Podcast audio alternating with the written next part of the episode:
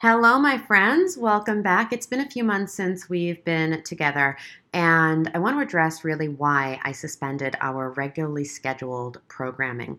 When I went into this, my feeling was we should not stop marketing to our clients and to each other. We should not stop educating. We should not stop talking. And I don't think that I need to tell you that 2020 has been God, it's just been a weird, uncomfortable, unsettling year. I mean, we went into this thinking that we were looking at the new roaring 20s, and obviously that didn't happen. So, you know, whether we're talking specifically about COVID or social unrest, if we talk about race relations, economic issues, the election, it's just been a really difficult time.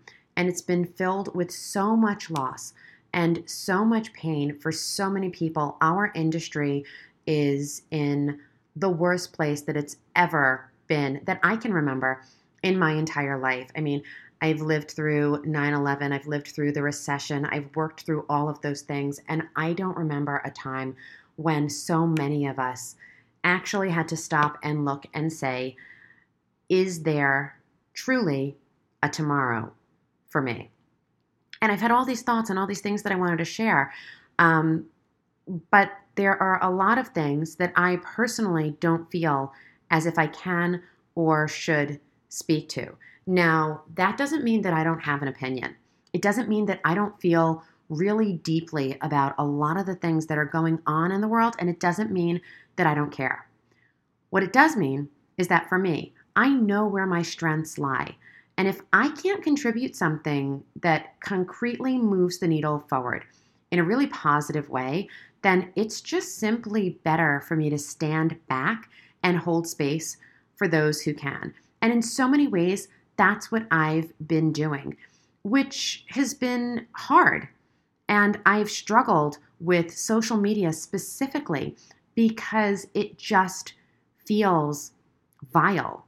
It feels angry. It feels judgmental. Nobody on any side can say anything without being attacked. And there is this gang mentality and this us against them. And it's just, honestly, it's gross. And it makes me incredibly uncomfortable. It is not who I am. It's not what I do. It's not how I behave as a person on the planet. But at the same time, I understood that there were certain people who felt a need to to to engage like that. I understand that I don't have to like what you say, but I will defend and respect forever your right to say it. And if these forums are no longer a healthy and safe space to have conversation, then I decided not to have my conversations there. And so, what I've been doing is working very much behind the scenes.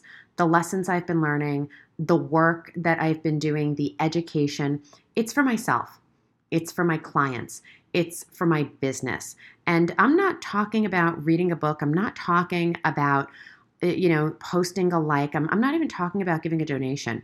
I'm talking about getting deep with somebody, doing one on one work, meeting at a coffee shop, getting on the phone, and having conversations with people that I absolutely align with, that I absolutely agree with, and having conversations with people that I don't agree with, that I don't align with, having conversations that, in a much more respectful setting, allow for disagreement and disruption for a healthy and respectful dialogue because that's how you make true progress. That's how you sit across from somebody and say, I have something to teach and I have something to learn.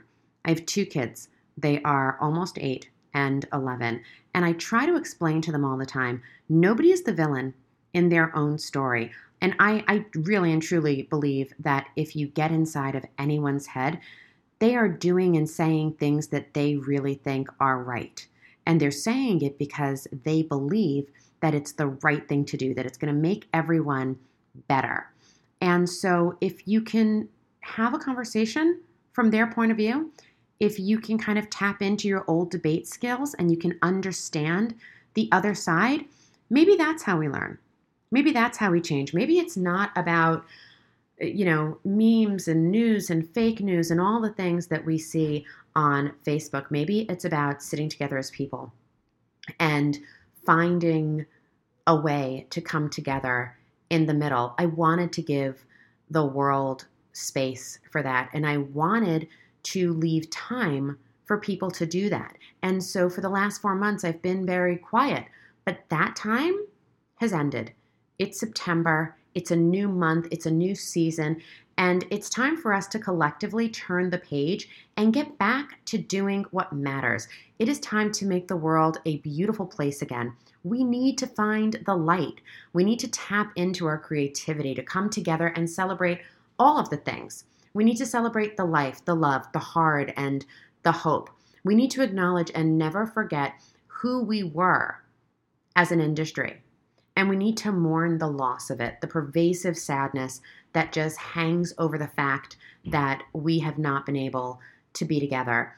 And then we need to brush ourselves off and we need to redefine what it means to live a life, to have a community, and to celebrate. How do we continue to bear witness to one another's lives? How do we come together and commemorate a wedding or a baby or an engagement?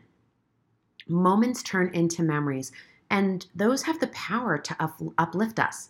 They strengthen our bonds and our roots, and that's what gives us the strong foundation that we need. That's the foundation that we grow from. Where does that power come from? Is it the sheer fact that we're together in a space, whether it's two feet away or six? Is it the lighting? Is it the flowers? Is it the stuff? Or is it something more? Is it deeper? I think that in the midst of chaos, what we have all come to realize, and something that myself and others have been saying for years, is that it is not about the stuff. It's about how the stuff makes you feel. And that is what we are going to be returning to. It's time, guys. It really, really is. It's time for us to come back together and to do what we love doing because that's the only way that we can move forward. So, in the next coming week, you may hear a little bit about COVID. You may hear a little bit about romance and homeschooling. But what I really want to do is I want to go back to talking about what we love.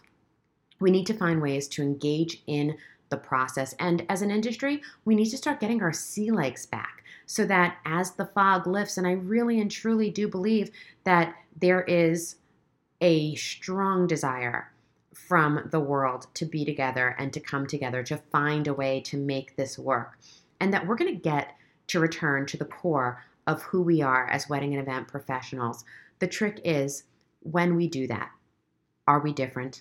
Are we better? And are we stronger than we ever have been? That's what I want to talk about here. So, if you guys any have any topics, if you have anything you want to discuss, if you want to come on and chat about anything, I am here for it. I really just want to say thanks for hanging in there. Thanks for reaching out.